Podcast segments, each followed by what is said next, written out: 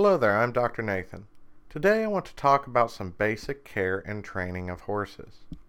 Really, the basic care is what prevents you from having to see us more often than the annual appointments. In the small animal world, I just can't understand why people won't put their animal on flea prevention. Well, this is what I consider basic care. Because so many problems that they bring their pets in are because of a lack of flea prevention or a lack of basic care. First, let's talk about how state and federal law look at basic care for horses. I'll give you the Kentucky basic care laws here, but please remember Kentucky isn't known for having high quality laws to protect animals. I have seen some changes in the years I have been practicing, but please remember when you are deciding how to care for your horses, do you want the bare minimum? KRS 525.130 states a person is guilty of cruelty to animals if they fail to provide adequate food, drink, space, or health care. Hmm, sounds basic and understandable, but also kind of vague. What's adequate space? What is adequate health care? As someone who has investigated animal cruelty cases for some of the local counties, I think I can shed some light on this as we go. But how serious is it if you don't take care of your animal?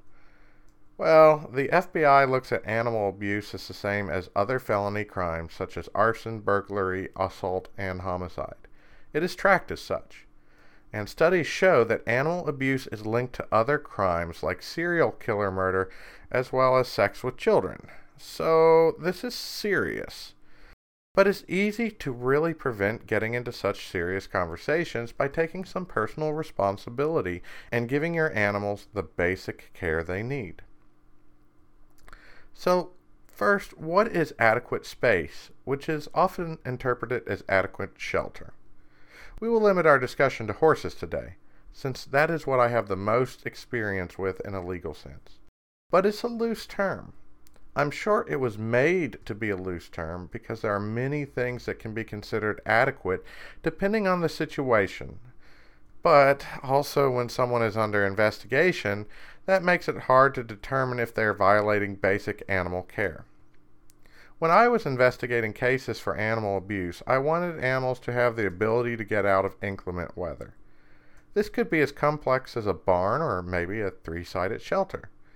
But this could be as simple as a grove of trees that the horse could get out of the wind and rain in the winter, or get some shade in the sh- summer.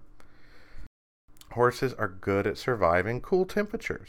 In general, my personal horses live in a big open field with some forest they can walk into if needed. And they stay out and are fine even when temperatures reach single digits. They are built to insulate themselves. Their fur coat is great at this, unless it gets wet. So if it rains and the temperature drops, the horses have trouble with their thermoregulation. They need a place to get out of the rain when the temperature drops like that. In those specific situations, just an open field may not be good enough shelter or space. For example, in those situations, we bring our horses into our barn. Another thing I took into factor when investigating cases was the horse's state of health. Young, healthy horses have different requirements than old horses. In the previous example, a young, healthy horse may be able to recover because it has sufficient body mass and muscling so it can shiver and get warm after a rain and a cold spell. But an old horse without muscling and fat may not be able to recover. So the type of shelter that is available can vary a lot depending on what is acceptable in the various situations. Just because someone doesn't have a barn doesn't mean they don't have adequate shelter, though they may not have adequate shelter all the time. As far as actual space, I talk more in other episodes about how when we put horses in smaller boxes is harder on the horse. But when the law is looking at it, they generally want enough space to provide the forage a horse needs for eating. A rough rule of thumb is 2 to 5 acres per horse. Again, there is variability on this. You can have 2 acres if it's lush green grass, but if you're looking at pasture that is more brown and weedy, then it needs to be close to 5 acres per horse. And if you don't have that acreage, people can supplement with food and other things. But as the box gets smaller, we have to provide more to the horse so it has everything it needs. A horse also needs adequate water. A horse needs about 24 liters a day or 1 gallon per 100 pounds per day. Again, this is a guideline. This depends on the ambient temperature and how much the horse is exercising. I want to take an example of water and shelter or spacing. I investigated one abuse case where the owner had a water source. It was at the bottom of a very steep hill. The young horses were fine getting down there, but the old weak horses had trouble getting down, and then could not get back up this steep hill. So there was water available. It it was just a typical pond, but that's fine. It's water, and horses will drink out of that. But when it rained, the hill got so slick and was so steep that the horses had trouble going down without falling. I'd like to say the other investigators may have fallen a few times going down to investigate the pond.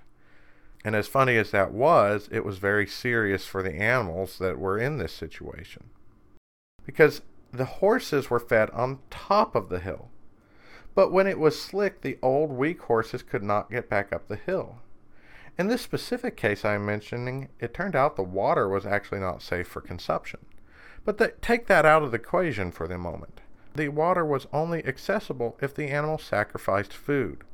That was unacceptable. If you can see, making sure animals have what they need is oftentimes situational. I just mentioned food. So, what does a horse need for food? Well, again, situational. Horses have grown up eating grass.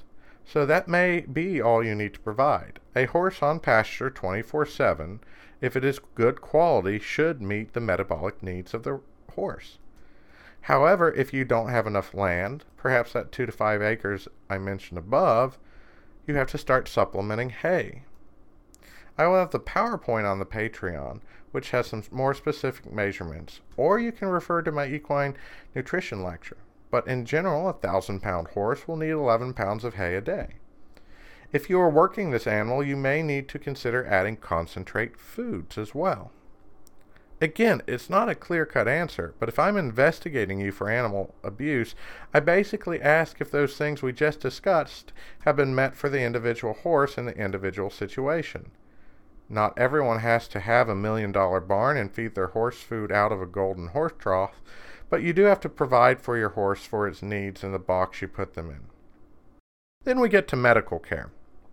And here there are many situational things as well. First off, most people, when discussing animal care, are like, well, are the horses up to date on vaccinations?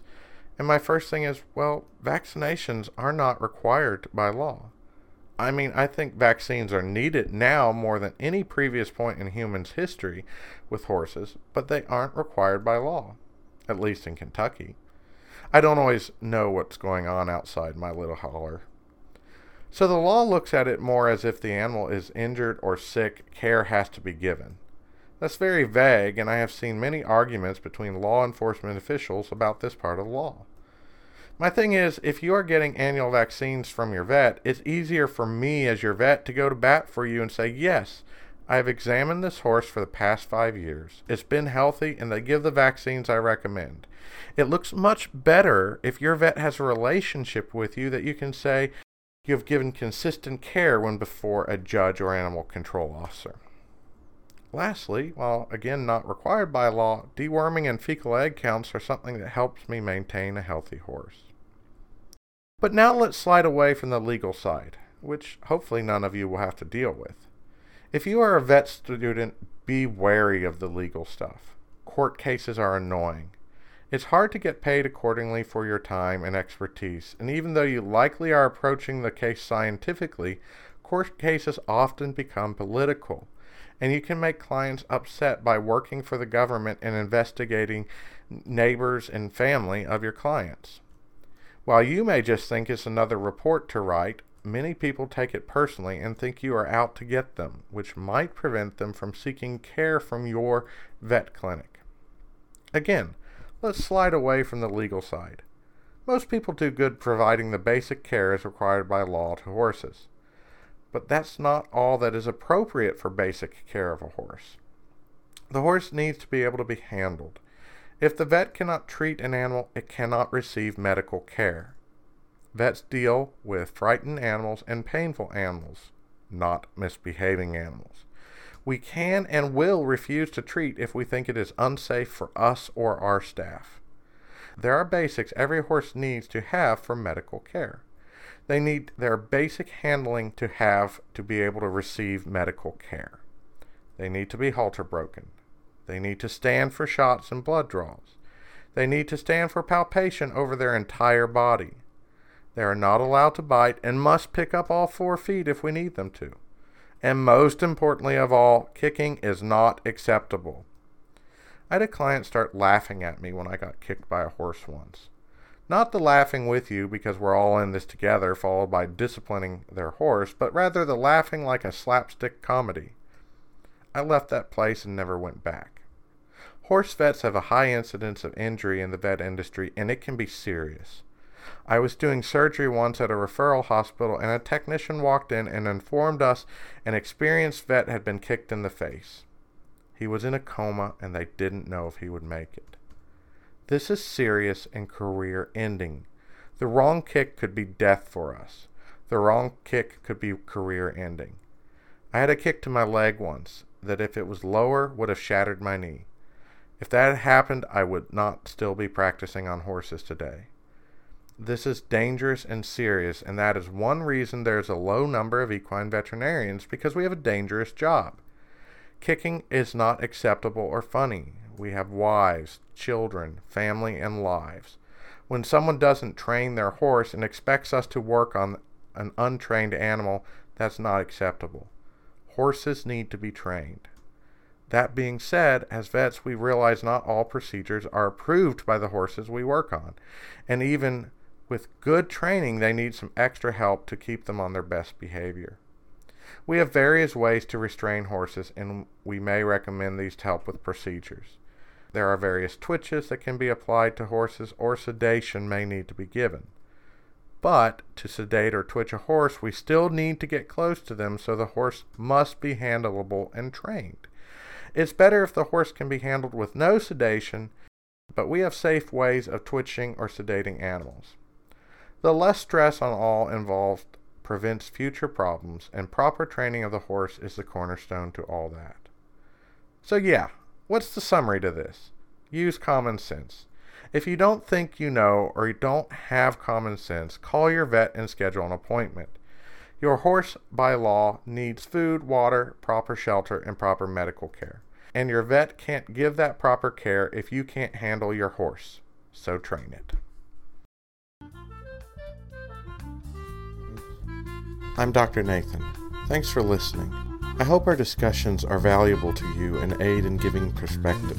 If you want to contact us, please reach out to theveterinarypodcast at gmail.com. You can find a complete list of the podcast episodes on SoundCloud.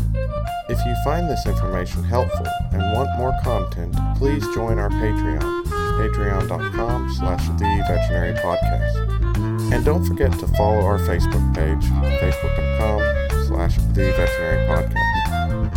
As always, thanks for listening, and I hope this information is helpful to you. If you do find it helpful, please like it, share it, so other people may find it helpful as well.